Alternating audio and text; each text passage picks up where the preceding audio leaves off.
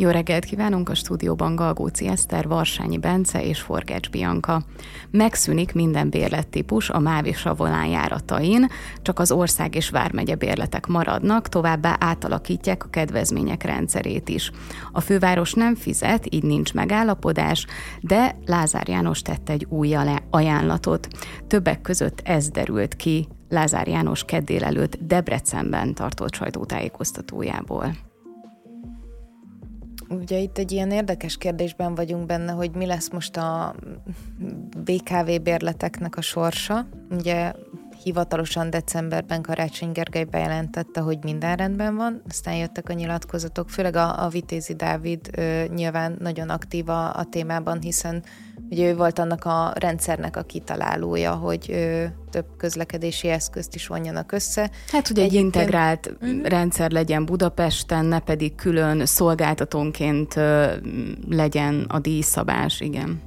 Igen, és egyébként az az ajánlat, amit a Lázár János is tett, én azt gondolom, hogy valahol ebbe a gondolati struktúrába intéz, illeszkedik bele, mert ő ugye azt mondta, hogy rendben, akkor maradjanak a BKV bérletek, vagy BKK bérletek, viszont akkor legyen kiterjesztve, tehát hogy mondjuk egy vármegye bérlet is legyen használható a BKV járatain, ami szerintem egyébként egy nagyon jó gondolat, vagy hát nem tudom, de furcsán nézel rám. Maga a, az integráció, hogy ezt fokozzák, uh-huh. hogyha ez lenne a cél, az szerintem teljesen rendben lenne, ez egy jó út. Viszont itt azért nem feltétlenül csak erről van szó, illetve nagyon fontos ennek a finanszírozási háttere. Ugye azt gondolom, hogy a jelenleg is érvényben lévő rendszernek az a kulcsa nem csak az, hogy egy integrált rendszerről beszélünk, hanem az is, hogy, hogy finanszírozási szempontból is igazságosan van megoldva. Uh-huh. Tehát nem arról van szó, hogy ha te BKK bérlettel, vagy Budapest bérlettel használod a MÁV járatait, tehát ott van kompenzáció, ezek nagyon fontos kérdéskörök. És önmagában Lázár János ajánlata, hogy hát lehessen, hasz, hogy lehessen használni a Budapest bérletet a volánbuszokra is, Budapest határain belül mondjuk, de cserébe a Pest vármegyei bérletet lehessen használni a BKK járatain. Ez így önmagában nem mond semmit, tehát milyen finanszírozási háttérrel, hogyan képzelték el ezt. Tehát ez önmagában szerintem egy, egy nulla mondás. Tehát nem tudtuk meg, hogy mit szeretnének-e ö, valójában megvalósítani. Egyébként miért mondjuk azt, hogy az integráció jó, jó út? Szerintem is már mint az a kényelmes, viszont Európa számos nagyvárosában, sőt szerintem a legtöbben ilyen nincsen, külön szolgáltatónként fizetsz. Legalábbis ahol én jártam eddig, ott szinte kivétel nélkül ez volt. Ez valóban így van. Én is olyan helyeken jártam, ahol, ahol inkább külön voltak a szolgáltatók. Öm, azt gondolom, hogy, hogy Magyarországon nincsen meg a közlekedésben egyáltalán nincsen meg annak a, a kultúrája, hogy különböző szolgáltatók mondjuk versenyezzenek. Tehát ahhoz szerintem az is kell, amiről beszélünk, hogyha nem tudom, a metrót más üzemelteti, a, a villamosokat más üzemelteti, és akkor más típusú jegyeket kell vásárolnod, ahhoz azért szerintem egy más háttér kell, mint ami itt Magyarországon van. Én azért gondolom, hogy az integráció jó, mert valódi alternatívát kínál, hogyha ne, te tudsz menni mondjuk busszal is, meg villamossal is, akkor, vagy volánbusszal, ugye az a kérdéses, mert ugye a BKK buszok jellemzően ugye használhatóak egyféle bérlettel, hogy valódi alternatívát kínál arra, hogy te eldönthest, hogy most ezzel éri meg neked jobban elindulni, vagy azzal. És ez egy fontos vívmány szerintem nem úgy teljesen el vagyok veszve ebben az egész történetben, olvasgatom, már nem értem, hogy ki kire mutogat, viszont az nagyon tetszett benne, hogy a Lázár mondta, hogy állítólag térdig gázolnak a pénzben, már Budapest, a főváros. Igen. És én ezt nem értem, ez hogy van, hogy a, a fideszes politikusok, meg a sajtójuk szerint van, amikor tehát egyik nap térdig gázol a főváros a pénzben, a másik nap meg kiürítette a főváros kasszáját Karácsony Gergely. Tehát ilyen folyamatos szuperpozícióban van az a fővárosi kassa. Ki tudja, mi van ott? Hát ez talán mellékes is, hogy mikor gázol térdig a pénzben, meg mikor üres a kassa. Fontos az az, hogy Lázár János szerint a budapestiek a vidékiekhez képest több lett támogatást kapnak a kormánytól, és hogy ez így nincsen rendben. Ez a narratíva fontos, illetve nyilvánvalóan ez is hozzájárul ahhoz, hogy a, a Budapest, illetve vidéki feszültséget tovább lehessen szítani, amire most jelenleg nem tudom, hogy miért van szükség, de szemmel láthatóan ez egy nagyon fontos narratívája volt ennek a sajtótájékoztatónak. Igen, ez egy érdekes kérdés, mert most ugye nem lesznek országgyűlési választások, önkormányzatiak lesznek. Mm, talán annyi lehet, bár a, a Lázár nekem úgy tűnik, hogy ő most külön utas kommunikációjában nem feltétlenül ö, beleilleszkedik minden pillanatban a Fidesz narratívában, hanem tényleg a saját ö, területén próbál, ö, próbál legalább kommunikálhatóan ö, dolgozni, mert azért látjuk, hogy nem ő kapta a legegyszerűbb területet, miután visszatérhetett. Hát majd beletanul, ugye ezt, ezt mondta a miniszterelnök. De itt más nem, nem, nem arról van szó, hogy most beletanul, vagy nem tanul bele, hanem hogy tényleg kapott egy olyan miniszterelnökséget, ami, amiben nagyon jót ö, ilyen helyzetben nem, nem tud csinálni.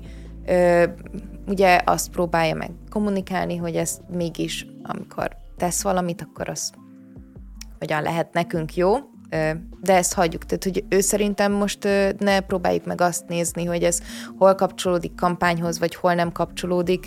Nekem ez tényleg úgy tűnik. Igen, amúgy Lázár külön... János szerintem mindig is utazott ebben, a, ebben az uszításban, hogy a Budapest és a vidék teljes mértékben történő szétválasztása ilyen módon tehát ez nem az első ilyen, ilyen megnyilvánulása, én úgy gondolom. Az, hogy milyen területet kapott, nyilvánvalóan hát nem a legegyszerűbb mondjuk például a mávot gatyába rázni, mhm. ez ugye látszik a tavalyi éven, de ehhez képest Nyilvánvalóan mi mást mondhatna Lázár János, de ő nagyon-nagyon pozitívan nyilatkozott azzal kapcsolatban, hogy hát 2023-ban többen utaztak a Mávon és a Volánon, mint korábban valaha.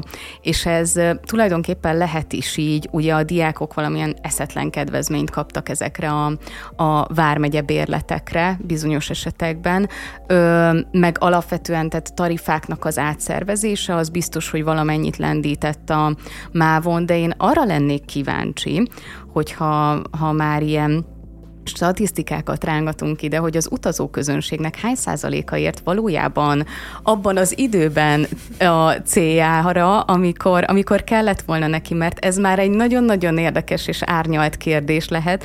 Mm. Milyen, van vonat, vagy nincs?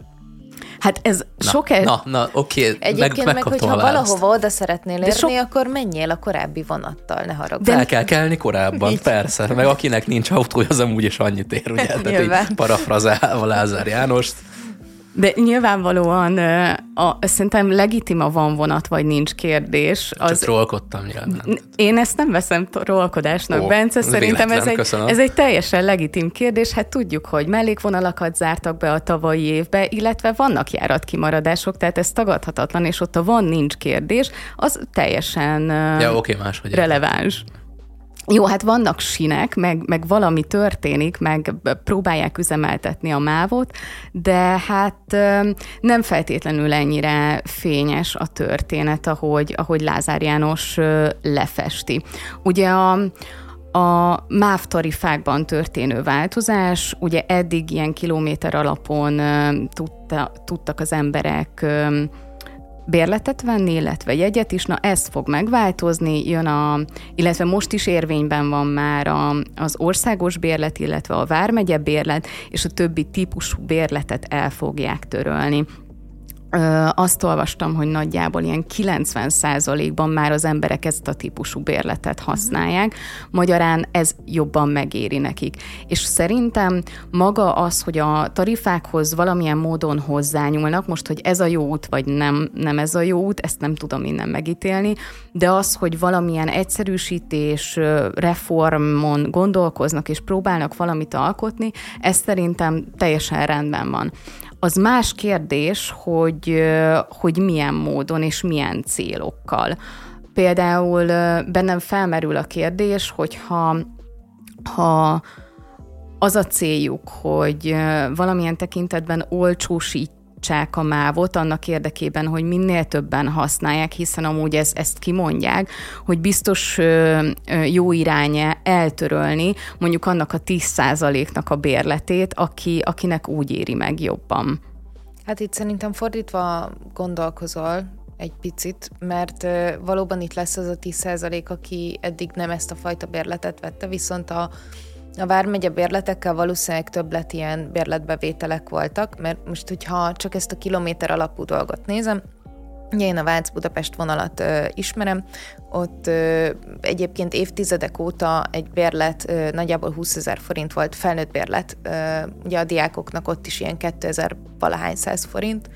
Ö, bejött a Vármegye bérlet, ami 10 ezer forint, nyilvánvalóan egy többen... Hónapra volt, bocsánat, igen. Mennyi? Egy 20 ezer forint, igen, egy igen, Vár Budapest vonalra igen, igen, bérlet? Igen, igen.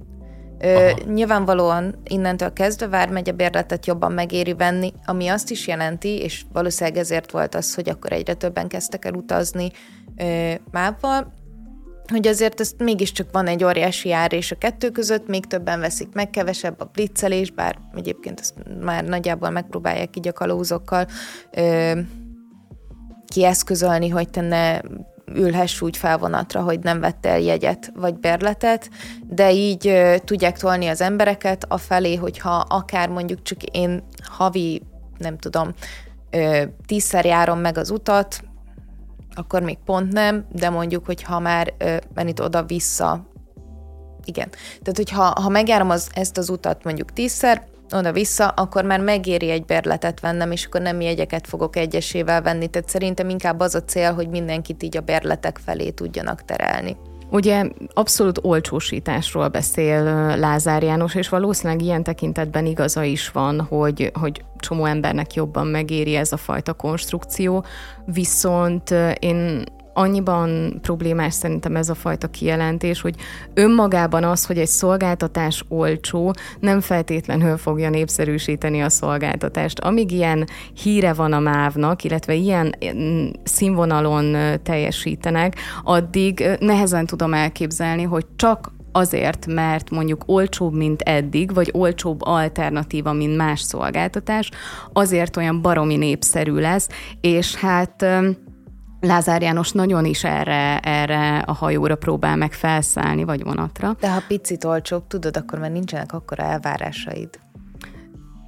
Na, ez szerintem nincsen így. Ez szerintem nincsen így. Tehát a, a, a szolgáltatás de a szolgáltatás színvonala az, hogy olyan, tehát nem arról beszélünk, hogy, hogy milyen a klíma, mennyire tiszta a vonat, ez egy kényelmi dolog. Hanem de jön-e. Hogy, hogy jön-e, és hogy odaére a célállomásra időben.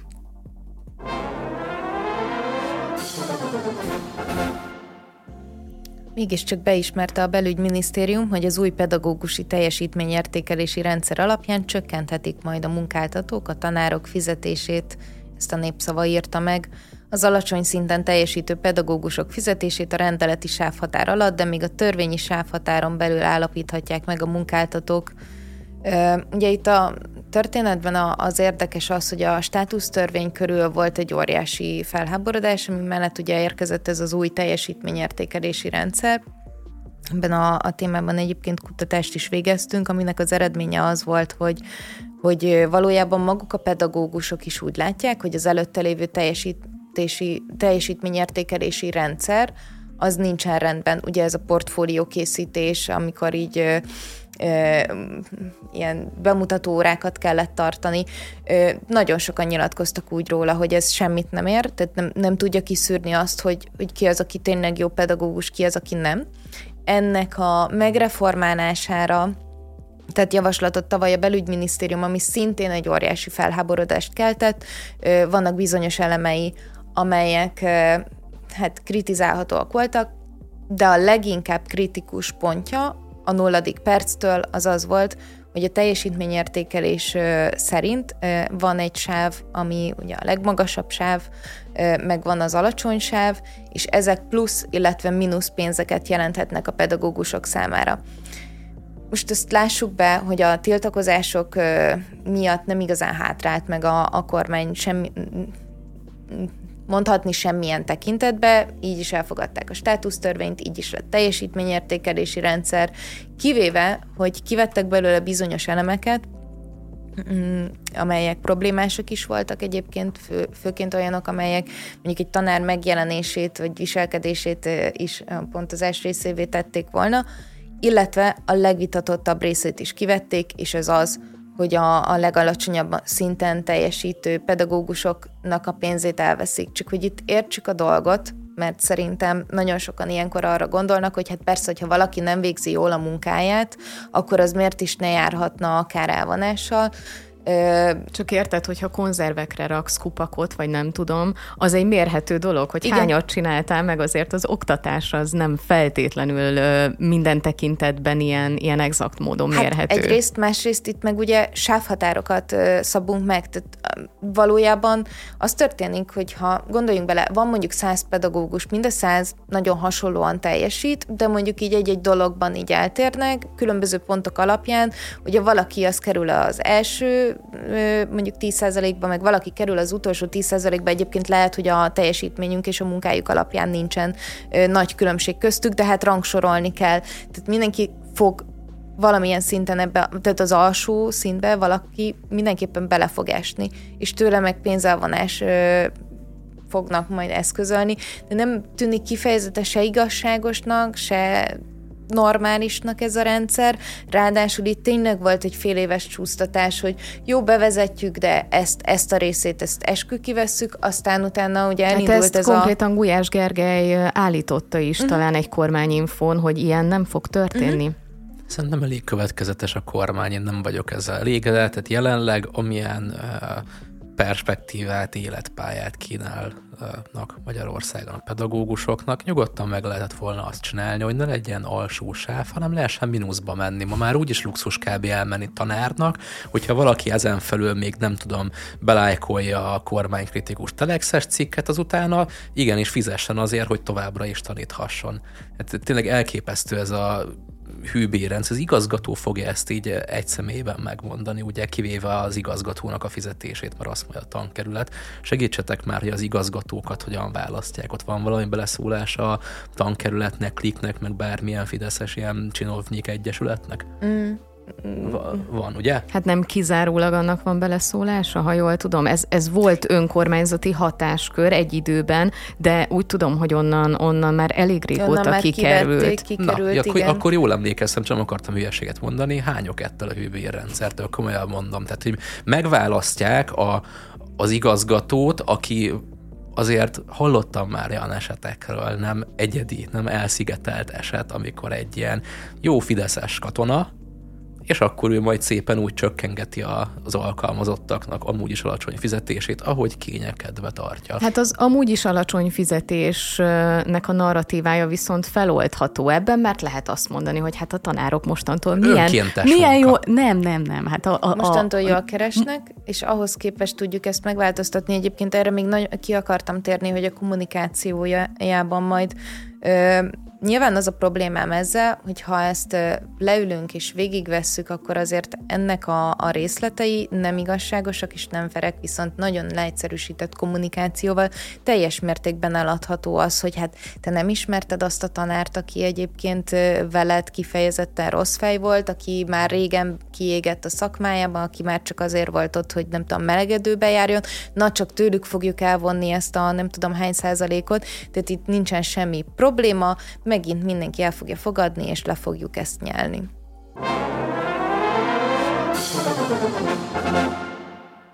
December első két hetében kilencen haltak meg a fővárosban közterületen kihűlés következtében. Ez az előző évekhez képest egy alacsonyabb szám, de enyhébb telünk is volt eddig legalábbis, most, hogy jöttem be a stúdióba, mínusz 6 fok volt, ez már nem az a banánérlelő meleg, és vannak a közterületeken, akiknek nem tudom, nincsen hova menniük, vagy nem, nem tudom mennyire tudjátok, hogy mi a helyzet a hajléktalan szállókkal. Nekem az a gyanúm, hogy van hova menni, de nem szívesen mennek hajléktalan szállóra az emberek, és sokan megkockáztatják azt is, hogy kihűlnek, mert valószínűleg olyan állapotok uralkodnak, hogy mi lehet, mi lehet ennek az oka, senki nem jó kedvéből van kint nyilván a közterületen ilyenkor. Hát ez bizonyára így van, viszont ilyenkor a hajléktalan szállóknak a kapacitásával is ö, játszanak egy picit, tehát próbálnak minél több embert befogadni. Azt nem tudom, hogy a, a körülményeket ez hogy érinti, és lehet, hogy ez a, ez a fontos kérdés, hogy tudnak-e ott, ott plusz helyet biztosítani, vagy csak arról van szó, hogy hogy elméletben több embert fogadnak el be, de én úgy tudom, hogy nincsenek ö, ö, teljesen kihasználva azok a kapacitások Budapesten, amik rendelkezésre állnak. Én is így hallottam, nem tudom már, hogy honnan vagy olvastam, viszont hogy akik nem, men, nem mennek be, azért nem mennek be általában, mert hát ilyen vadnyugat uralkodik ott, na szépen fogalmazva. Tehát, hogy elveszik a cuccaikat, már nem a fenntartó, hanem, hanem, a, ha, hanem egymástól, és, és hogy nem akarják ennek kitenni magukat, és gondolom ez olyan méreteket ölthet, tehát ha már arra vettem eddig kényszeredik az ember, hogy inkább próbáljon közterületen nem megfagyni Hát igen, meg ugye itt volt az a pár évvel ezelőtt bevezetett probléma is, hogy a közterületekről megpróbálták ugye eltüntetni a hajléktalanokat. Tehát ugye ez a Józsefvárosban indult és Kocsis Máté terve alapján, hogy aki közterületen életvitelszerűen folytatja az életét, ezt megbüntették, második büntetésnél pedig börtönbe zárták.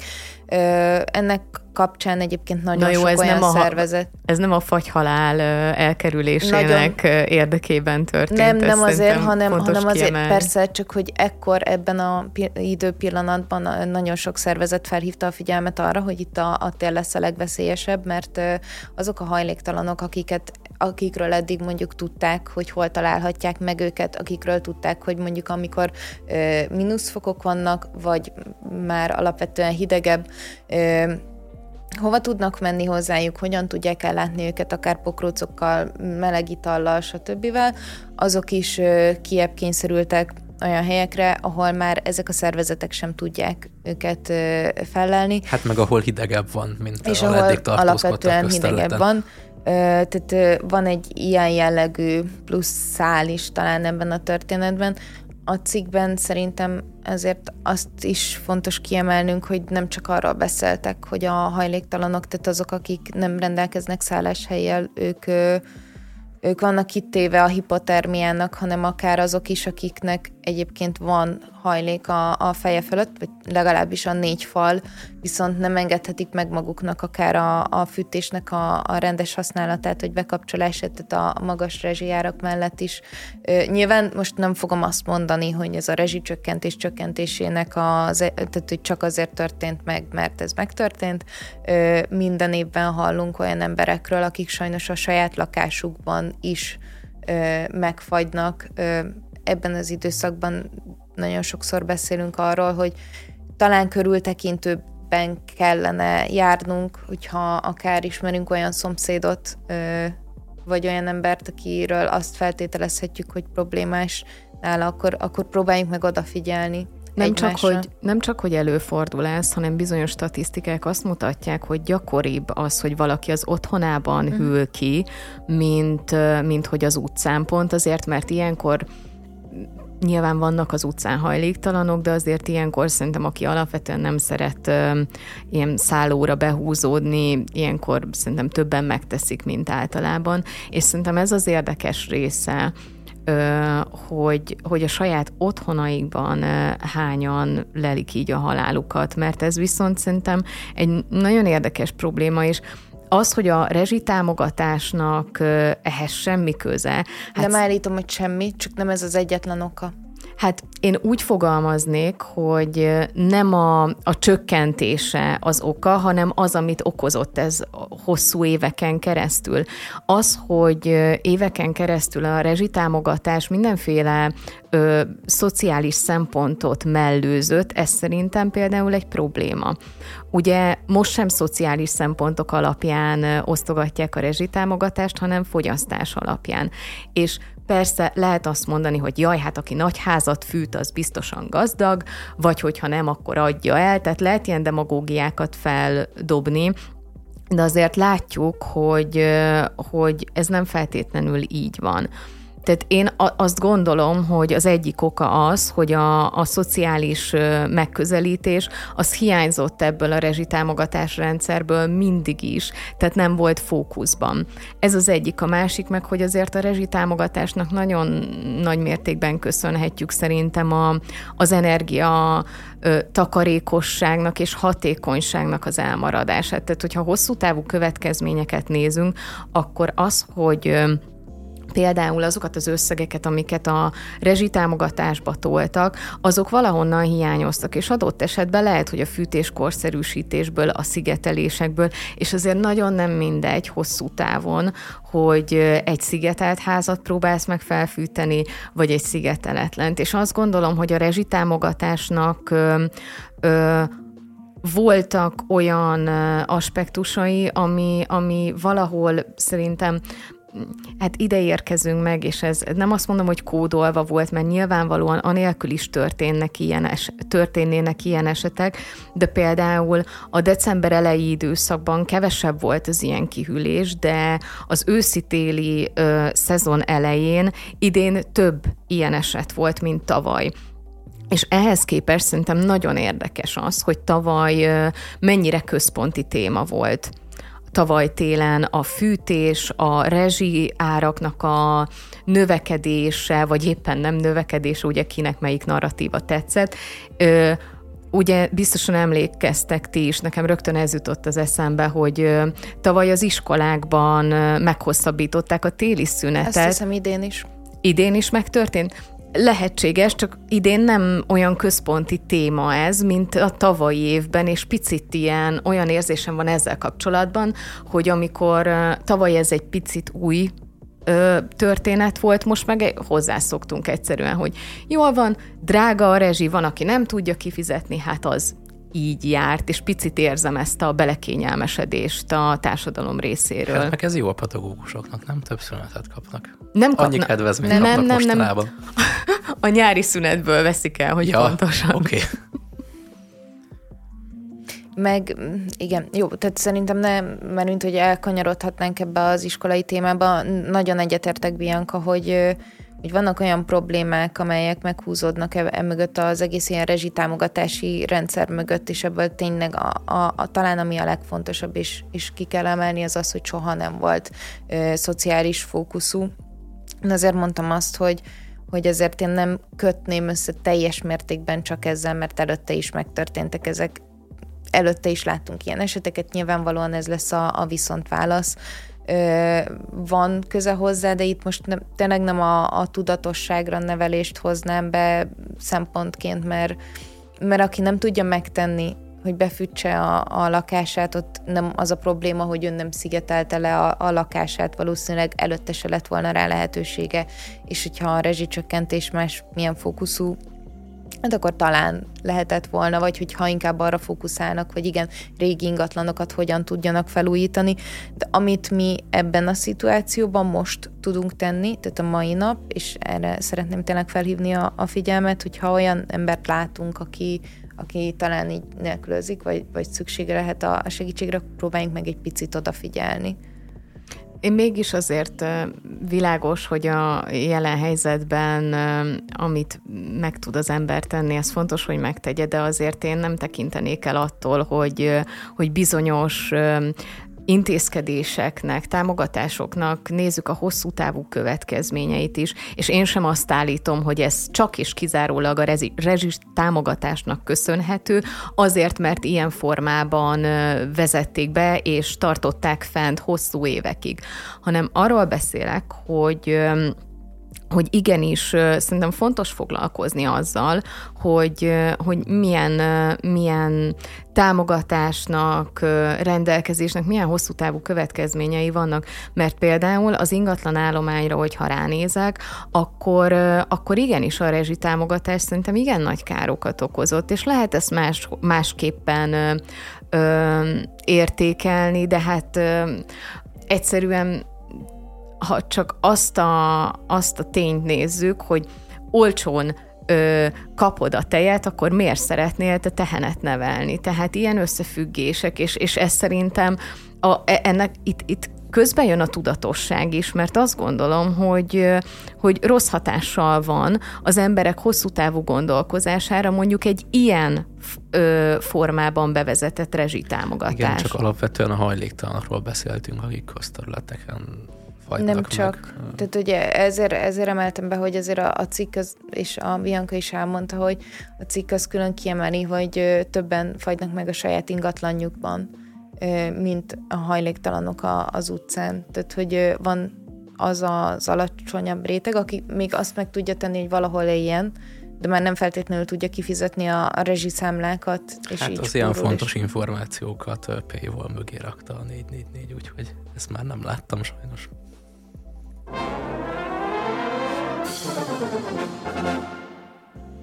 A Dán parlament elfogadta, hogy a repülővel utazóknak külön adót kelljen majd fizetniük a nem megújuló üzemanyagot használó járatokon.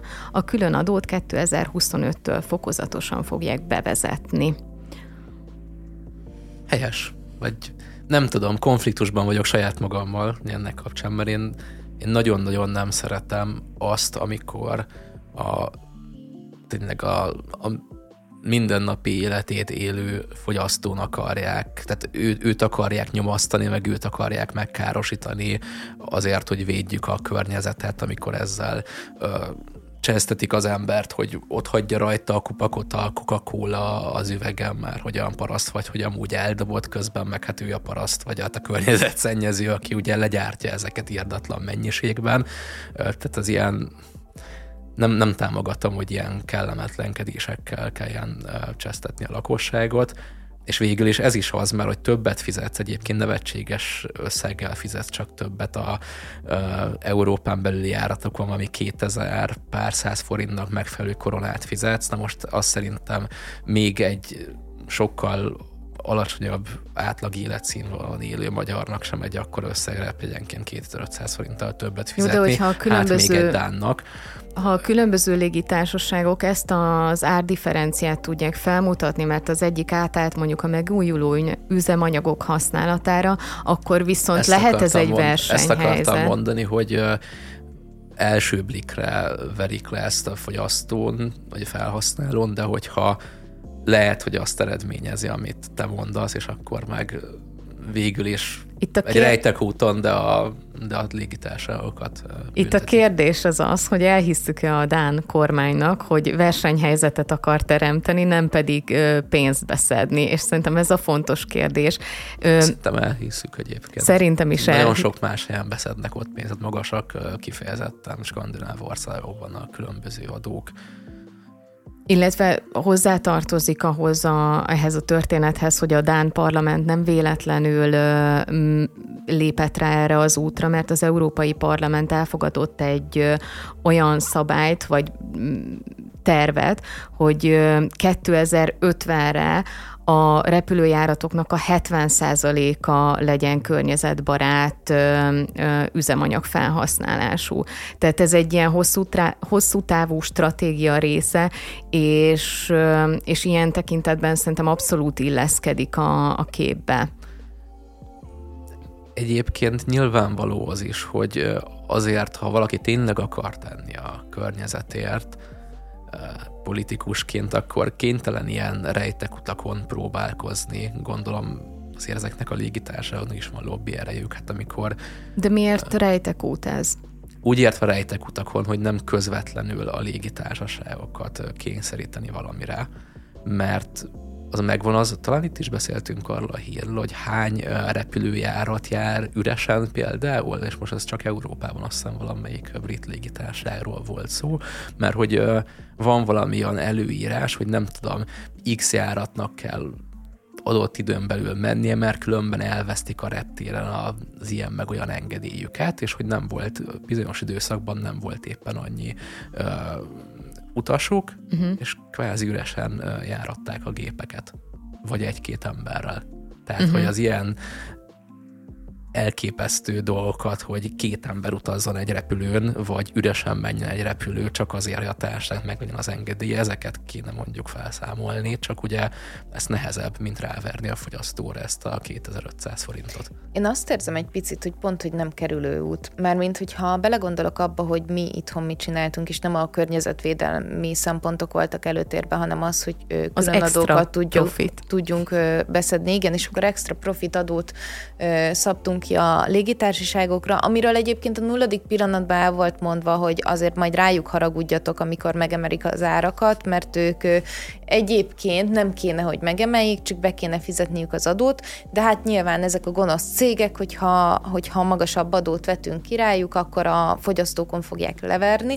Tehát, hogy, hogy van ez a fajta mentalitás is, amikor rámutogatunk arra a társaságra, hogy, hogy ők a gonoszak, hogy megemelik az árat meg szerintem van ez, ami, ami teljes mértékben az egyenesebb, és illetve fogyasztói tudatosságra tud valamilyen szinten ösztönözni téged, hogy azt mondom, hogy igen, helyből te fizeted meg azt a 2000 forint többletet, ami egyébként nem egy nagy összeg, viszont a te kezedben van a döntés, hogy melyik társaságot fogod ezután kiválasztani. Tehát szerint én egy kicsit inkább azt érzem, hogy, hogy ez a, az úgynevezett egyenesebb út, meg valahol egyébként így jó középút a között, hogy igen, egyébként a, a multicégek, mondjuk a repülők, társaságok, stb. stb. ők iszonyatos terhet raknak a környezetre, és ezt ö, lehet, hogy nem azzal fogod tudni kiküszöbölni egyéni emberként, hogy nem veszed el a, nem tudom, a a kis zacskót, hanem helyette viszed a saját zacskódot, ilyen szempontból nem tudsz sokat tenni a környezetért, de amikor tudatosan kezded el vizsgálni azt, hogy milyen terméket vásárolsz meg, és helyette választasz mondjuk egy olyan opciót, ami kevésbé káros a környezetre, akkor te magad is hatással tudsz lenni azokra a multicégekre, azokra a repülőgéptársaságokra, stb., akik egyébként így akarnak spórolni, Szerintem ez egyenesebb. De csak akkor fogod azt megvenni, hogyha valóban olcsóbb, és itt Hát jön ki az, hogy jó, le, a... jó lehet egy ilyen fajta szabályozás, hogy azt támogatjuk, az legyen akkor olcsóbb, mert a fogyasztó nem azt fogja nézni a nagy része, hogy most melyik a környezetbarátabb, hanem minél olcsóbban jussak el itt a Tunéziába. De, hát most de hogyha vannak... megoldják, hogy az az olcsóbb, akkor azt fogja választani, de eszébe nem fog jutni, hogy hú, itt most milyen jót tettem a környezetnek, hanem olcsóbb volt, mint olyan 3000 forinttal. Ez szerintem hosszú távon összekötődhet. Nem, nem feltétlenül a nulladik pillanatban, én ebben nem hiszek. Az aranyos naív elképzelés szerintem nem fog megtörténni, már bocsánat, csak hogy nem tudom, hogy nincs ennyi hitem az emberekbe, vagy bizalma. A nagy részükben nyilván van, aki igen, meg nyilván valaki szelektíven is gyűjt, meg tényleg mindenre odafigyel, de a nagy része szerintem tesz rá. Jó, ez egy útja. Ez nem kutatási adat, ez csak ez, az én véleményem. Ez egy útja a szabályozásnak, szerintem egyikünk sincsen azzal tisztában, hogy milyen beruházási költségekkel járna egy ilyen átállás. Én személy szerint megpróbáltam utána nézni, hogy milyen milyen opciók vannak egyáltalán erre a, a fenntarthatóbb repülőgép üzemanyagokra. Nem sikerült annyira be, mélyre ásnom, hogy, hogy azt lássam mondjuk, hogy egy ilyen átállás egy cégnek mennyibe kerülne de ez egy útja a szabályozásnak, hogy, hogy azt mondod, hogy extra adóval sújtod azokat a légitársaságokat, akik nem ilyen járatot üzemeltetnek, vagy konkrétan azokat a járatokat, de hosszú távon valahol, hogyha ezt az átállást komolyan gondolják, szerintem ez, a, ez, ez édeskevés. Tehát, hogyha ennél az összegnél, ennél az extra adónál nagyobb beruházási költséggel fog járni az, hogy ezek a légitársaságok átálljanak, akkor szerintem a kutya nem fog átállni. Holott szerintem nem lenne akkora probléma, hogyha valamilyen tekintetben egy picit emelkedne a légi közlekedésnek az ára, tekintettel arra, hogy jelenleg mennyire környezetszennyező. És hogyha ha a kevésbé környezetszennyező alternatíva drágább, akkor ugye piaci szempontból ez nem feltétlenül egy megérős történet a légitársaságoknak, de amennyiben nem egy ilyen iránymutatás történik, hanem természetesen fokozatosan bevezetve egy kényszer, az szerintem egészen más. Nem tudom, hogy ez egy előkészítése valaminek, még egy ösztönző stádiumba, vagy pedig ez az, ami, amit így szeretnének elénk tenni. Erről most egy nagyon gyors gondolat, csak így eszembe jutott egy egy régi ismerősömnek, egy nagyon szabad piacpárti ismerősömnek az elgondolása, sőt, talán ezt utána később újságban is olvastam egy ilyen közgazdásznak a nagyon hasonló véleményét, hogy majd a, ha az emberek azt akarják, hogy ne pusztuljon el a bolygó, most sarkítok, hogy ne legyen szennyezve a környezet, akkor a piacnak a láthatatlan keze, amit végül is egyesével ugye a fogyasztók mozgatnak, el fogja azt érni, hogy tényleg környezetbarátak legyenek a különböző cégek. Nem tudom, hogy ezek az emberek mit gondolnak, vagy így csukott szemmel járnak, de nagyon nem ez történik. Hát nagyon nem ez történik, ezért szerintem fontos a, a szabályozás, és nyilván nem arról beszélek, hogy egyik napról a másikra azt kell mondani, hogy nem közlekedhet kerozinhajtású repülőgép Európában. Nyilván nem ez az útja, de hosszú távon én is látom ennek a, a realitását, hogy ha komolyan gondolják azt, hogy 2050-re 70 százalék a, a járatoknak fenntartható üzemanyaggal közlekedjen, akkor ezek a fajta szabályozások szerintem kevesek lesznek, majd tovább kell lépni idővel, de szerintem az is normális valamilyen tekintetben, hogyha egy ilyen hosszú távú stratégiát úgy kezdenek el kibontakoztatni, hogy, hogy egy ösztönzéssel indítanak, és utána nem vagyok benne biztos, hogy meg fog történni félreértés, ne, ne essék. Valóban a légitársaságoknak a lobby ereje azért kellőképpen erős ahhoz, hogy, hogy a szigorítást ilyen elég távolinak Ez érezzük. Szép, szép elképzelés, hogy lehet fokozatosan haladni, csak abból mindig az szokott lenni, pláne itt az európai közösségben, hogy amikor meg lenne valami radikálisabb, akkor abból szépen visszavágnak a különböző lobby erőknek, kényszerének megfelelően. Most tudnék neveket mondani pár családokról, de inkább nem mondok, már jó fej vagyok ma. Ö, nem, nem vagy. Mert ne arra, hogy ö, végtelenül ö, én azt mondom, hogy realistán látod a, a helyzetet, ö, igazad van nagyon sok szempontból, de azért, mert ö, hallottad már azt az elméletet, hogy hisznek emberek azon, abban, hogy hosszú távon a fogyasztó egyébként tudna változtatni azon, ahogy a, a világ működik, és senki nem azt mondja, hogy holnaptól mindenki felébred, tudatos vásárló lesz, és holnap utántól pedig a, a világ csoda szép, csak sütni fog a nap, és innentől kezdve minden rendben lesz, mert ez nyilván nem fog megtörténni. Én szerintem valahol a kettő között van. Nagyon fontos a szabályozás, nagyon fontos, hogy olyan szabályozásokat ültessünk el, amivel ténylegesen az emberek figyelmét is fel tudjuk hívni arra, hogy ők mit tudnak tenni a, a környezetért nagyon fontos, hogy így ne söpörjünk le mindent azzal, hogy itt nem az egyén felelőssége számít, mert aztán úgy is jönnek a lobby cégek, meg úgy is jönnek a multik, mert ez így ebben a formában nem teljes mértékben igaz. Van ennek realitás értéke, sőt egyébként nagyon erősek ezek, a, ezek az erők, de hosszú távon lehet erre visszavágni. És hogyha a helyből azt ültetjük el az emberekbe, hogy tök mindegy, hogy te mit csinálsz, akkor nyilvánvalóan soha nem fog ö, megtörténni ez a változás, hogyha ösztönözzük őket, akkor pedig nagyon-nagyon hosszú idő alatt akár eljuthatunk idáig is. Az Európai Unió egyre több vezetés támogató rendszer beépítésére kötelezi az autógyártókat. A jogszabály szerint 2024. július 7-től minden újonnan forgalomba helyezett autót ö, szériánként fel kell szerelni egy sor olyan műszaki megoldással, ami eddig nem volt kötelező.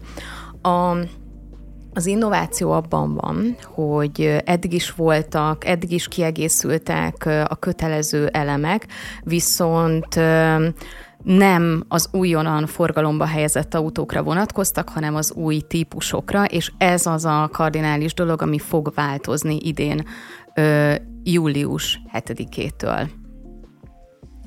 Mindig csodálattal nézem ezeket a híreket, amiket körülbelül mielőtt legalábbis jöttem volna ebbe a műsorba, öt évente egyszer látok, hogy mennyit fejlődik. Hogy lehet még hova fejlődni. De régen azt hittem, hogy van négy kereke és gurul, és tök jó. Nem, nem, nem tudtam, hogy még van mit fejleszteni az autókon. Emlékszem, amikor így áhítattal néztem a bátyámnak az új autóját ezer éve, amiben volt ez a kamerás, tolatási asszisztens, hogy be is jelöli a kis ilyen zöld meg piros vonalakkal, hogy akkor melyik irányba kéne, kéne menni, és fú, mondom, hogy itt most már ő már 2150-ben jár, és ahhoz képest mindig van még valami új, amit lehet, és hát nem csak az önvezető autónál, hanem önvezetőknél, és ez a cikk igazából ezt gyűjtötte össze, hogy mik vannak. Hát, hogy mi lesz kötelező. Mi, mi lesz kötelező, igen. Igen, és ezek fontos különbséget tenni szerintem, hogy ezek nem kényelmi funkciók, ezek abszolút a, a vezetés biztonságra, a közlekedés biztonságra vonatkozóak.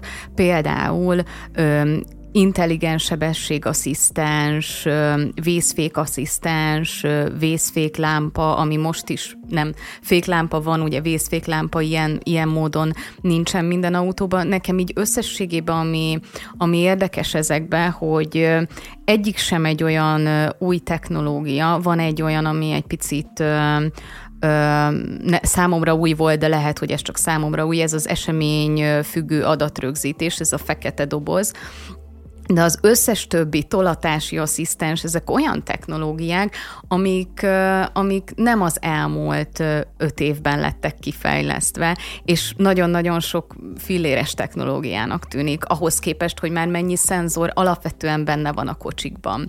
És nekem az furcsa egy picit, hogy, hogy eddig nem kellett az újonnan forgalomba helyezett autókba ezeket beszerelni, hanem tényleg csak az új típusokba tettek ezekből bizonyos elemeket kötelezővé. Hát most, ha belegondolsz, például az a tolató radar, én, én szerintem legalábbis nem láttam erről a statisztikát, de azért a közúti baleseteknek a nagy része azért az nem tolatás során történik. Tehát szerintem az inkább egy, van egy biztonsági felhangja, és nyilván, hogy a gyerek ne legyen a kocsi mögött a kutya, macska, hát gyalogos, hát szerintem... bármi, de azért alapvetően a tolató, ez a hát kamerás a másik, szúc, ez a alapvetően másik... egy kény, a Alap, másik vagyon el. Alapvetően egy kényelmi felszereltség egy autóban, hogy könnyebb legyen parkolni. Nem, egyáltalán. Ha, ha mondjuk te beletolatsz egy másik autóba, ott is, ott is problémás, tehát ott is egy anyagi kár keletkezik valakinek a gépjárművében, aki nem volt hibás. Tehát én azt gondolom, hogy a, a tolatóradar, mint olyan, a, tehát ez tényleg egy darab szenzor, és csipok, hogyha ha, ö, Szerintem közel... kettő, de ne veszünk össze. Lehetséges. Nyilván az újakban meg még több szenzor, mert ott már az oldalát is nézi, világos. De ez, én úgy gondolom, hogy ez nem egy olyan technológia, ami, ami ilyen iszonyatos összegekbe kerülne, viszont tényleg, hogyha ha egy gyerek megállt valamiért az autód mögött, ez nem baj, hogyha észlelet, hogy ott van valamilyen akadály. Tehát én abszolút biztonsági funkciót látok benne.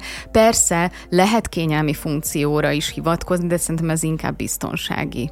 Itt nem arról van szó valójában, hogy ezek a, a fejlesztések, ezek eddig inkább ilyen extraként szolgáltak. Tehát, hogy te tudtál olyan gépjárművet választani, amikben ezek adottak voltak. Nyilvánvalóan gondolom ez az árkülönbségekben is megjelent ö, valamilyen szinten.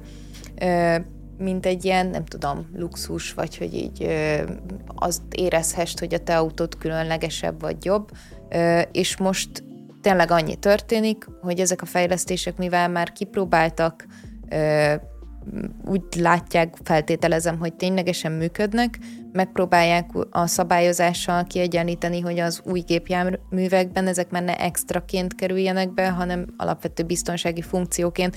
Nekem nagy kérdésem egyébként, hogy ez az árakat milyen szempontból fogja befolyásolni, hogy ez megint arra tereli el majd a, a piacot, hogy az új gépjárművek megvétele helyett inkább a használt gépjárművek felé fogja tolni a vásárlókat, globálisan nem tudom, hogy hogy fog ez kinézni. Magyarországon feltételezem, hogy a jelenleg gazdasági körülmények között azért ennek lesz egy ilyen hatása. Ö, aztán meglátjuk.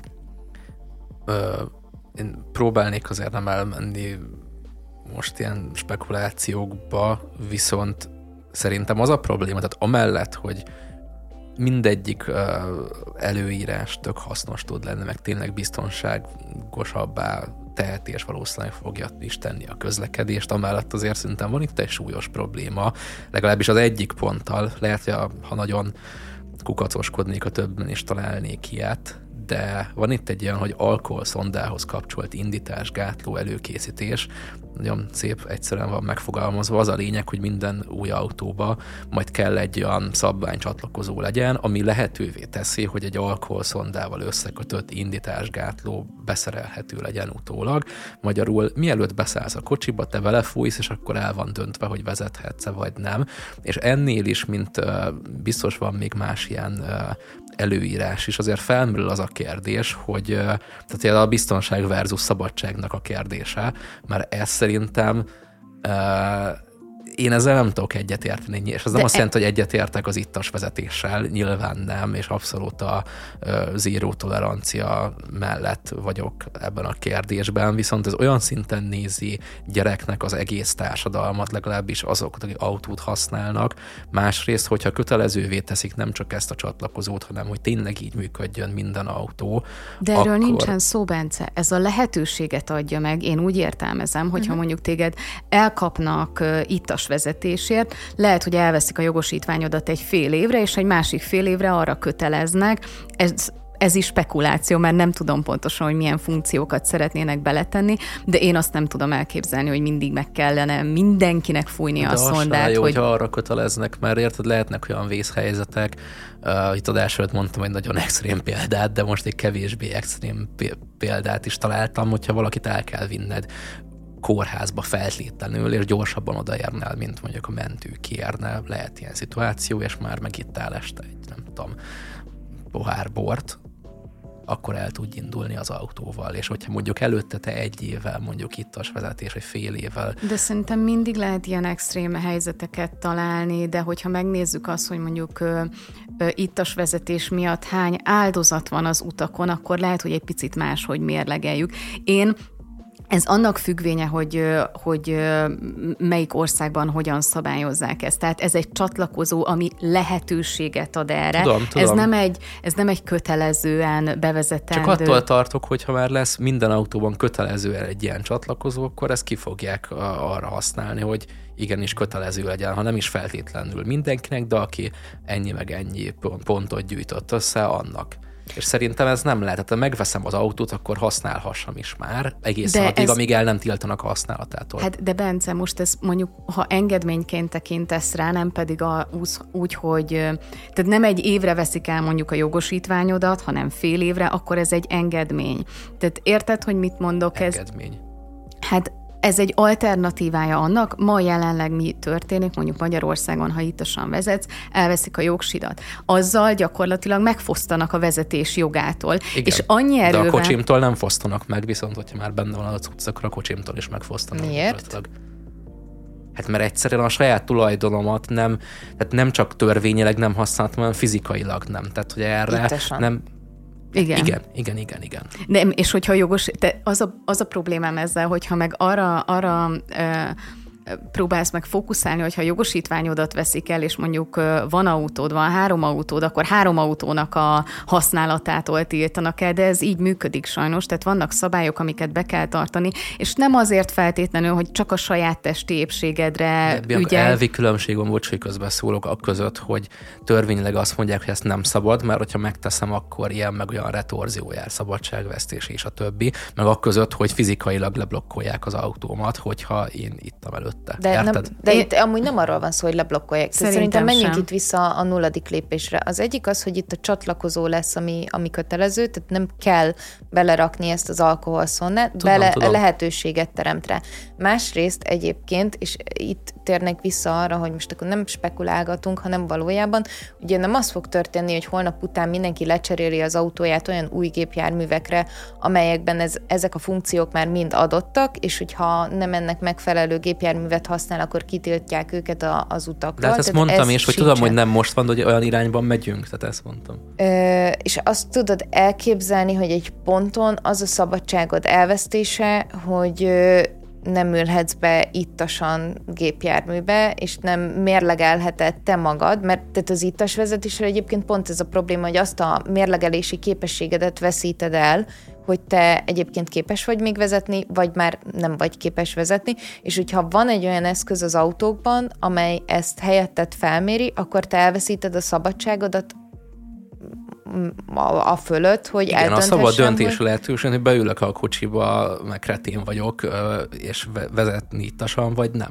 Én, szóval, hogy a szabadság nagyon sokféle, sőt, valójában a szabadsággal teljes mértékben egyetértek, de azért a szabadságnak van az a kitétele úgy általánosságban, hogy a, az én szabadságom az pont addig tart, amíg azzal másokat ö, nem veszélyeztetek. Tehát az én szabad Nem, döntési... addig tart, még nem okozok kárt másoknak. Én ezt a megfogalmazást ismerem, nem a veszélyeztetést. Jó, tehát biztos, akkor, hogy akkor mindenki szabadon száguldozhat egészen addig, amíg nem okoz balesetet, és egyébként sajnos technikailag... Mindenki ezt gondolja. És, és mindenki úgy ül be, tudod, hogy, hogy, hogy ez nem veszélyes. Senki nem úgy ül be, hogy ő most el fog gázolni három embert a villamos megállóba. Mindenkinek ez a percepciója, hogy ő nem veszélyes.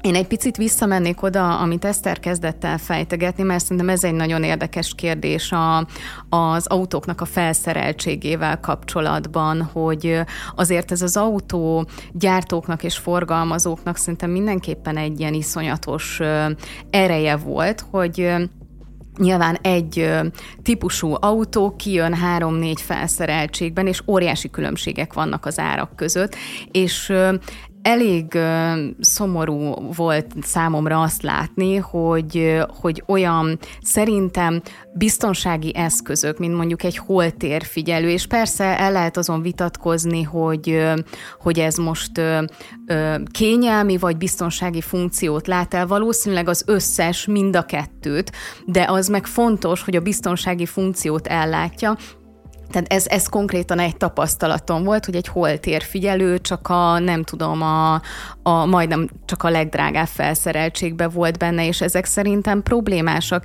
és ezek a, a szabályozások, amik kötelezővé teszik a tényleg könnyen elérhető technológiákról van szó, nem arról, hogy minden autó önvezető legyen, és innentől kezdve a, a sofőr, mint kockázat kikerüljön a gépezetből, Ö, és hát nagyon jól körvonalazódott szerintem az, hogy az autógyártóknak egyáltalán nem érdeke minél több mindent belepakolni az alapfelszereltségbe maguktól. Ebben igazad van, de azt nem tudhatjuk például, hogy még ha a, az elszükséges eszközök, alkatrészek olcsók is, hogy ennek a technológiának a kifejlesztése az mennyibe került, és szeretnék, hogy visszajön az ára mondjuk egy ilyen holtérfigyelésnek.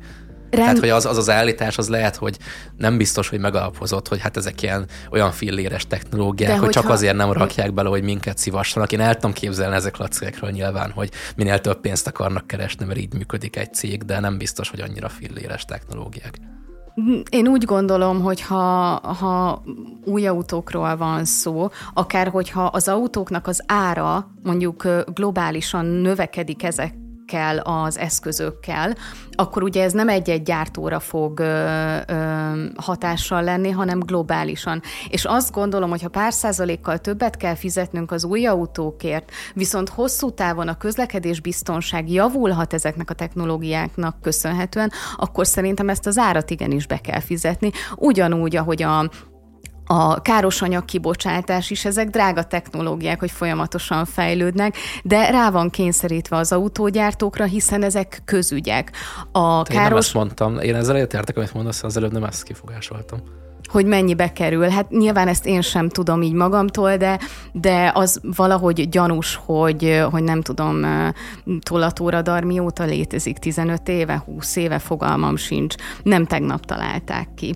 Ö, illetve amit, amit sok esetben az autógyártók csinálnak ezekkel a felszereltségekkel. Egy, egy példa, talán itt az adásban is, valamelyik műsorban is beszéltünk róla, hogy a BMW az ülésfűtéssel mit művelt. Egy belerakták az autót, de akkor csak használni, ha pluszba fizetsz, vagy ezt szerették volna. Igen, ezt szerették volna, és ennek az volt az oka, hogy, hogy a gyártó azt mondta, hogy neki drágább kivenni az ülésfűtést azokból a, az autókból, ahova nem kérték, mint az összesbe belegyártani, de hát azért az alapfelszereltség részévé nem szerette volna tenni az ülésfűtés. Ez is tényleg... Nem akarta megsérteni azokat a hőket, akik nem kértek bele, nehogy már.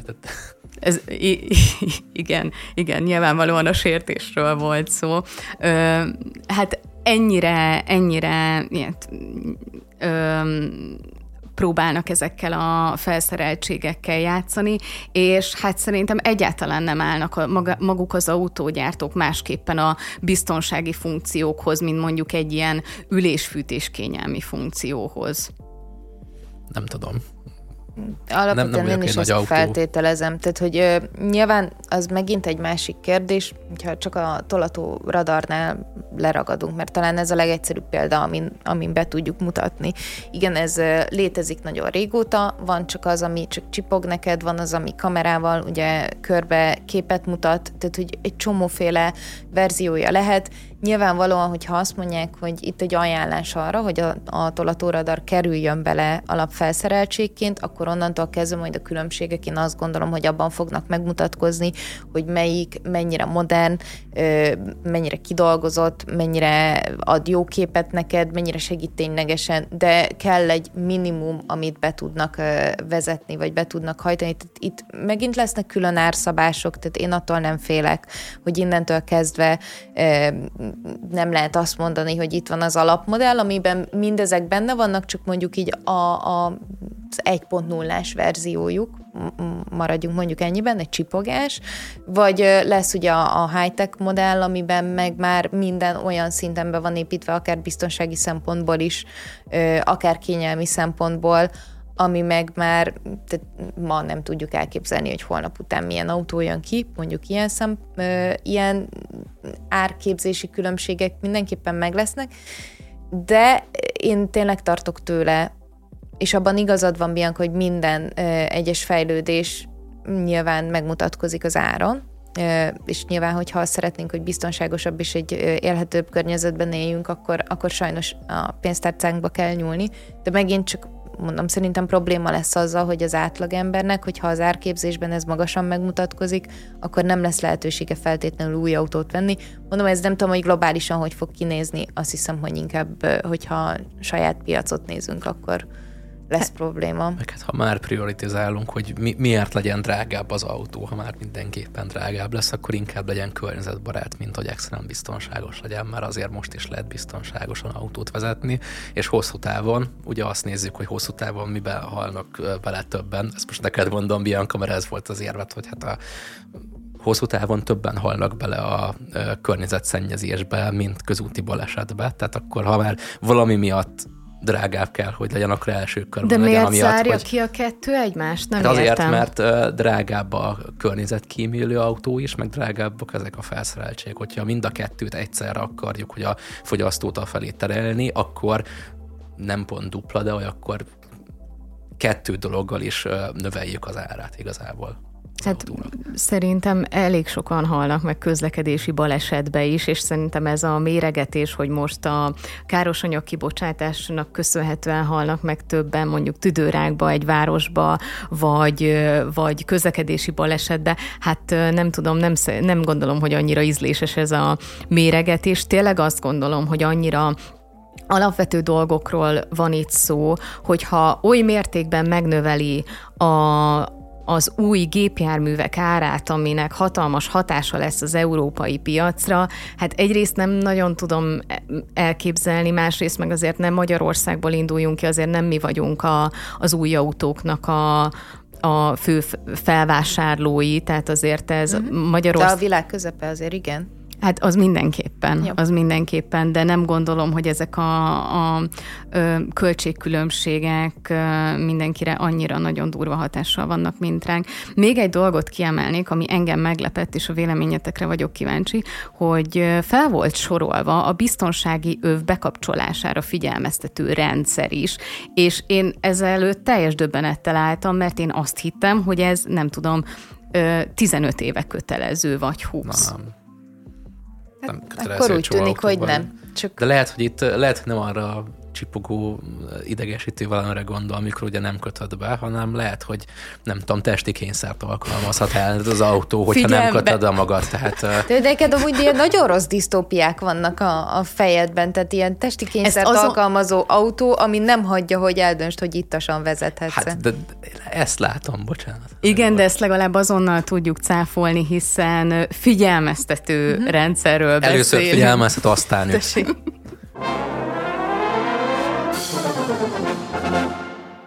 A Turizmus Online oldal összeállított egy kérdőívet a szállás helyekre érkező női vendégek számára, Hozzátették, hogy a kérdőívet a szállásadóknak is ajánlják, mert a válaszok mentén javíthatják a szolgáltatásukat. Így kezdődik a Nem tehetsz róla, tehetsz ellen a posztja, ami kiemel ebből a kérdőívvel pár kérdést is, és egyébként frissítéseket is tartalmaz azzal kapcsolatban, hogy a turizmus online hogyan szedte le a posztot, vagy később egyébként hogyan magyarázta az, hogy ilyen történhetett, de szerintem először talán menjünk a, a kérdőívre, ami amit én nem szeretnék kérdőívnek nevezni. És nem azért, mert itt most belevegyek különböző... Ív, kérdez. Mi egyenesen Bocsánat. kutatásnak hívunk. Kutatás, persze. Igen, jó, tehát, hogy vannak benne kérdések, igen. Szakmai sztenderdeknek nem felel meg. Szakmai sztenderdeknek mondani, nem? egyáltalán nem felel meg. Tehát igen, ja, egy Google Humorista kérdői... szakma elvárásainak megfelel. Tehát... Ö, annak igen. Három kérdés van kiemelve, végig mehetünk rajtuk, hogyha ha jól gondolom. Menjünk. Talán az első még nem annyira rossz. A kérdés a következő. Számít-e önnek a fürdőben a zuhanyfej állása és a vízcsap hideg-meleg állását mindenkor azonnal átlátja? nem fogok belekötni szakmailag, de rossz a kérdés is.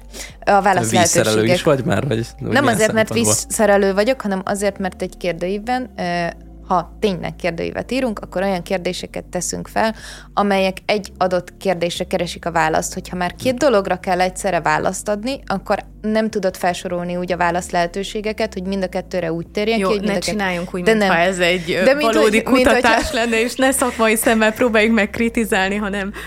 Menjünk tovább a igen. válasz lehetőségekre, igen. Az első. Igen, nagyon is számít. Mindig attól félek, hogy a fentről érkező víz elrontja a hajamat, ezért mindig csak a kézi zuhanyt használom, azt is csak óvatosan. A második válasz lehetőség, gyakran gőzöm sincs, hol van a hideg, meleg állás, és a vízerősséget sem tudom beállítani. A harmadik válasz opció pedig, meg sem próbálom megoldani ez, e, egyedül ezeket a megpróbáltatásokat, a velem érkező társamat kérem meg, hogy segítsen. Fürdessen meg. És, ö, egyébként, tehát hogy mondjam, magyarul sem tud, aki ezt írta, tehát a megpróbáltatásokat nem megoldani szokás szerint a magyar nyelvben, meg más problémák is vannak itt helyesírás ügyileg. Tehát, hogy mondjam, látszik, hogy nem a szellem arisztokratája. De, de, de, de amúgy tényleg, de haragudj, tehát, hogy én szeretném kikérni maga, igen, vannak benne nagyon rosszul megfogalmazott történetek, és mondom, szakmai szempontból csak bele tudnék kötni, hogy ez miért nem egy jó kérdőív. Egyszer, hogyha valaki kérdőívet szeretne írni, akkor nyugodtan kérdezzem meg róla. Nem. Ne ezt ez vegye a, mintának. Ne, ne ez, ezt, de ezt veheti mintának úgy, hogy hogyan kell egy nagyon rosszat csinálni. Tehát, hogy ez szerintem a, a nemzeti nemzeti konzultáció alatt van egy szinten, és ezt nagyon ritkán mondom ki. Az van, hogy most itt mindenfélébe elmerülhetünk, de ez a kérd... kérdés sor valami, nem tudom, Google Sheet, nem tudom, hogy nevezzük ezt, hogy, hogy Google így, űrlap. Hogy, hogy korrektek legyünk ezzel, mert tényleg nem kérdőív. Ez helyből, és már szerintem itt az első kérdés során is kiderül, feltételezi azt, hogy egy ember, aki női nemi szervvel született, az már csak és kizárólag... Vagy vallja magát, ezt nem tudhatjuk. Ezt nem tudhatjuk, hogy milyen nemi valóban. született, Igen. ez körúton belül nem volt korrekt. Ö, nem, tehát, hogy nem tudom, hogy ők hogyan határozzák meg, ebben igazad van, hogy, hogy ki a nő, vagy, vagy ki nem nő, de hogy a lényeg az, hogy aki nő, azt helyből egy idiótának nézi. Nincs opcióm arra, hogy azt mondjam, hogy egyébként itt tudok zuhanyozni. Köszönöm szépen. Vagy van olyan, hogy hát számít az, hogy milyen a zuhany fejállása, csak nagyon félek attól, hogy elrontja a hajam. Tehát, hogy, na, tehát, hogy ilyen opciókat tud felsorolni. Nem az a sértő, hogy ez kifejezetten a nőkre vonatkozik? Vagy nem tudom, hogy sértő inkább viccesnek mondanám, mert... Kretén az, aki ilyet. Tehát nem hiszem, vagy nem ez, tudom. De ha ez, ez, nem a férfiakra is. Abszolút nem. Tehát. Ha, ha ezt férfiakra is írták volna, akkor is uh, iszonyatosan sértő lenne, de azért ebben tehát nagyon sok sztereotíp dolgot látunk uh, megjelenni. Tehát egy az, hogy nyilván a hajáért csak a nő aggódik. Másrészt az, hogy uh, még egy zuhanynál is, tehát én nem vagyok annyira autonóm személy, és ezt nagyon sokszor észrevettem Ö, egyébként tök jó szándékú embereken is, mondjuk amikor egy új sütőt ö, kötöttek be, akkor a, aki ezt bekötötte, az helyből nekem kezdte el magyarázni, hogy hogyan kell takarítani, de amikor mondjuk arról volt szó, hogy hogyan kell levenni az előlapját ahhoz, hogy ki tudjam takarítani rendesen, akkor azért már oda hívta a, a volt páromat, mert hogy azt, azt azért egy férfi embernek kell tudnia, mert én úgyse fogok egy, nem tudom, csavarhúzót a kezembe venni. Tehát, hogy... Én szerintem ez egy Ez kor... nem biztos. Ez, ez egy korrekt biztos, kérdés, nyilván. még a következőhöz képest. A Javaslom, menjünk következőkhöz-. Egy, fél pillanat, csak hogy ez mondjuk a szerelős, az lehet, hogy nem azért, mert hogy nem néztek ki belőled, hanem már az előző helyeken, ahol szerelt, az volt a tapasztalata, hogy ezt a részét a nő csinálta, ezt a részét a férfi. Nyilván- ennél a kérdőívnél, vagy akkor Google űrlapnál, vagy nem tudom, hogy ne sértselek meg Eszter,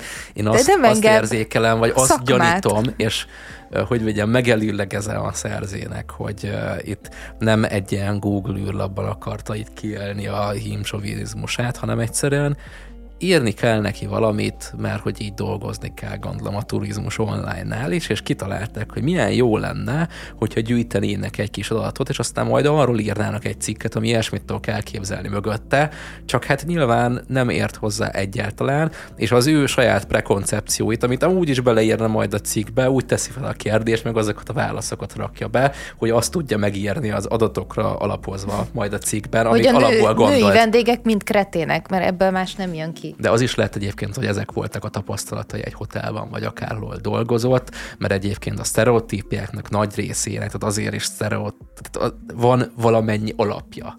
Uh-huh. Nyilván túlzó, és nem lehet kivetíteni uh-huh. egy egész ekkora társadalmi csoportra, de valahonnan általában jönnek. Na, én a Varsányi csin- Bence egyébként eltűnne a jövő hétre, de nekem semmi közöm nincs hozzá. Engem valójában érdekelne egy olyan kutatás, hogy hány nő kért segítséget eddig ahhoz, hogy a fürdővizét beállítsa, vagy a zuhanyzónak a nem tudom, Én bármilyen azt mondtam, hogy lehet, bínyát. előlegezzük meg, hogy lehet, hogy van Vagy ki volt az, aki kikérte a recepción, hogy ne haragudjon, de a vízállás kapcsolója az úgy volt állítva, hogy felülről jött a víz, és a hajamat tönkretette. Tehát őszintén én nem állítom, hogy ilyen esetek nem történhetnek meg, megtörténhet bizonyára. Sőt, amilyenek az emberek valószínűleg nagyon sokszor történik. De azért ez a, ez a, ezek a válaszopciók, ezek nem fednek le minden lehetőséget. Jó, mert- de itt volt egy olyan válaszopció, hogy te képes vagy lezuhanyozni egyedül. Menjünk a nem, következő. nem volt. De, de az egyikben az, hogy te felfedezed magadnak, és, és rájössz egyedül, volt egy ilyen, nem? Nem, nem, nem, nem, nem, nem. Az, hogy, hogy a, mindig a kézi zuhanyt használom, de azt is csak óvatosan. Ez volt az az opció, Jó, de amiben ez benne van. Jó, jó, jó, jó, le tudsz zuhanyozni. De- Itt van de- egy olyan tudom oldani. tapasztalatom szerint, csak hogy akkor ne tűnjek el jövő hétre, a, a nők általában sokkal ügyesebbek az ilyen zuhaj, zuhanyfej, meg nem tudom micsoda Hát beállításában, a mert, mert én abszolút kretén vagyok ebben, tehát amikor valahol máshol zuhanyzom, és 800 gomb van, meg beállítás, én így általában akkor így lezuhanyzom egy ilyen csöpögő hideg vízben, mert így nem, nem akarok Tessék, hozzányúlni, mert baj lesz. a, a, valamit. Jó. Ö, még nem a legrosszabbnál tartunk, mert három van. A középső. A vendégszobában található elektromos kütyüket, felszereléseket, technikai megoldásokat szívesen és örömmel használja. Jó. Ö, egy. Nem. Kilel ezektől a hideg. Néha megpróbálom kitalálni, hogy melyik mire való. Például jó lenne néha bekapcsolni mondjuk a tévét, de aztán egy ideig tartó próbálkozás után feladom, és hagyom a csudába az egészet, és inkább lemegyek a bárba, és iszom egy koktélt a többiekkel. Ez lehet amúgy ilyen amisoknak készült, hogy nem használ nagyon elektronikát, mondjuk ők azt talán alkoholt sem isznak, tehát itt már el- elvérzett a dolog, de mi az, hogy egy tévét nem tud valaki bekapcsolni, tehát De nem, jó lenne néha bekapcsolni mondjuk a tévét. Tehát, hogy mondjuk csak azt. Második. Mindig azzal kezdem, amikor megérkezem egy hotelba, hogy letesz, és leteszem a csomagomat a szobába, azonnal mindent bekapcsolom, átnézem, mit, mivel lehet irányítani, kezembe tartom a technikát. Na itt van egy olyan opció, hogy egyébként nem vagyok teljesen gyökér, ö, sőt, egyébként egy control freak vagyok, aki azonnal mindent átnéz. Ez kb. korrekt. Harmadik opció. Áthívok a szomszéd szobából egy kollégát, és megkérem, üzemelje be számomra azokat a dolgokat, amikre szükségem lehet, zárójel, TV, légkondi, stb. Milyen jó, hogy elmész nyaralni a szomszédban, oda viszed a kollégáidat, hogy esetleg nem tudnád bekapcsolni a légkondit, akkor jöjjön. Milyen rossz az, azoknak a nőknek, akiknek nincsenek férfi kollégái, mert szerintem ez feltételezi azt, hogy nem egy másik. Jó, és akkor áthívja a másik inkompetensre, akkor ketten szenvednek, hogy nem tudják felkapcsolni a lég. Én, én nem tudom, nekem ez a harmadik opció az inkább egy kisfilmnek a kezdésére hasonlít, de és így ledöbbensz, egy nő jött át a szobából, és így nem vagy előrébb, és így, így ketten fogtok légkondi nélkül Igen. megpusztulni. Nem, de ebbe, ebben, a, ebben a válaszopcióban legalább tényleg benne van az, hogy, hogy én vagy a, vagy a teljes freak vagyok, aki úgy kezdi, és mindenre képes, és köszönöm szépen, vagy az, hogy teljesen béna vagyok. Te teljes spektrumot lefettek a válaszok, ez szerintem ilyen közvéleménykutatás a... szakmailag is azért jobban megállja a helyét, mint az első. Nem, de nem? haladjunk, mert itt, hogy egyen jobban, de hát ugyanúgy, jobban. ugyanúgy egyest adnék rá. Na, harmadik és kedvenc kérdésem. Este, lefekvéskor mindig le tudja kapcsolni a villanyt. Ez amúgy egy jogos kérdés, mert a régen kiskoromban néztem a Mr. Bint, és abban volt az, hogy ő amikor lefekszik aludni, akkor mivel a kapcsolót nem érje el az ágyból, és nem akar a sötétben az ágyhoz menni, ezért azt csinálja, hogy van egy pisztoly neki a fiókban, lefekszik, és kilövi a körtét, és nyilván van ehhez tartozó nagyon sok kört, amit reggel meg becsavar Aha. mindig a helyére. Na, Tehát ez én egy nem jogos akarok kérdés. ilyen lenni, de hogy a kérdés ez esetben akkor lenne, vagy úgy lenne jogos, hogy minden este le, tehát, hogy nem képességed van rá, hogy lekapcsold a villanyt, ja, igen, hanem hogy így a... le akarod-e kapcsolni az ágyból a villanyt. Itt a, megvan a know-how a villany igen. lekapcsolásához itt ez a kérdés. Igen, itt, itt ez a kérdés. A válaszopciók pedig kapcsolja le, aki legutolsóként kimegy, ahogy mondani szokták. Nem, gőzöm nincs soha, melyik kapcsoló mit és hogyan kapcsol le fel. Ezért vagy tök sötétet varázsolok, vagy fényárban úszik a helyiség, és képtelen vagyok arra, hogy csak az olvasó lámpa fényénél töltsem az alvás előtti utolsó perceket. Ez milyen drámai lett a vége egyébként, tehát itt már kijött egy valami véna kérdés. Nem, én, én, én, én maradnék az annál, hogy ez... Perceket. Én, én azt gondolom, nyilván az is benne van, de hogy én azt gondolom, hogy ez is egy másik fajta kisfilm. Tehát, hogy megint. Én inkább úgy tudom elképzelni, hogy az adott nő nem egy szobába van, hanem a, a hotelnek a főkapcsoló szekrénye előtt, és akkor már értem, hogy mire gondolnak, hogy kütyük, amiket fel kell fedezni, és egyébként kapcsoló kapcsolja le az utolsó, aki, aki kimegy innen. Ö, így el tudom képzelni, hogy ez egy releváns kérdés, de hogyha a szobában lévő kettő vagy három darab villanykapcsolóról beszélünk, akkor, akkor viszont ez a problémás. Ráadásul akkor ez az a kérdés, ahol nincsen olyan opció, hogy te ezt meg Igen, tudod csinálni. Mindjárt, mindjárt, mindjárt megyünk tovább, de nekem én még leragadnék annál a, a helyzetnél is, hogy ö, kapcsolja le, aki utolsóként kimegy, ahogy mondani szokták. Tehát nőként elmegyek egy hotelbe, utazok, ö, nyilvánvalóan valaki bejön az én szobámba, majd ez megoldja helyettem. Tehát, hogy így valahogy ezekben a kérdésekben mindig benne van, hogy amúgy mindenki indulsz el egyedül, de tényleg, tehát miért? Mindegy. Ö, Második válaszopció. Próbálom megérteni a kapcsolók logikáját, de nem igen sikerül. Hogy őszinte legyek, inkább soha nem sikerül, csak nagyon kevés alkalommal tudok felleoltani úgy villanyokat a szobában, ahogy szeretnék. És akkor itt én elgondolkoztam, hogy nyilvánvalóan van iszonyat sokféle villanykapcsoló. Tehát, hogy nem tudom... Néha van, te is eltévedsz a villanykapcsolók világában. Néha én sem tudom, hogy felfele vagy lefele kell nyomni a gombot. De annyi opció van, hogy mire végig próbálnám. Mire végig próbálnám, addigra így, tehát, hogy ez, ez Lejár tényleg... a nyaralás. Konkrétan. Tehát, hogy ö, nem, nem, tehát ezt a kérdést, ezt valójában vagy a, ezt a válaszopciót, ezt nem tudom értelmezni. Bizonyára van az a lehetőség, amikor bemegyek egy, nem tudom, honpoddal felszerelt hotelszobába, amiben, nem tudom, csak hangvezérléssel megy, és éppen áramszünet van. Na, ebben a pillanatban el tudom képzelni azt, hogy nem tudok rájönni a, a, a logikára. Bár a logikáját akkor is érteném, hogy mi a probléma. De hogy, tehát, hogy feltételezni egy emberi lényről és most itt tényleg vonatkoztassunk el attól, hogy nő vagy nem nő, de hogy nyilván külön nőkre írták, hogy nem tudja megérteni a kapcsoló logikáját. A harmadikat is olvast be mellé, ez az is nagyon csodálatos. Igen. Égve hagyok minden villanyt, legalább nem félek a sötétben.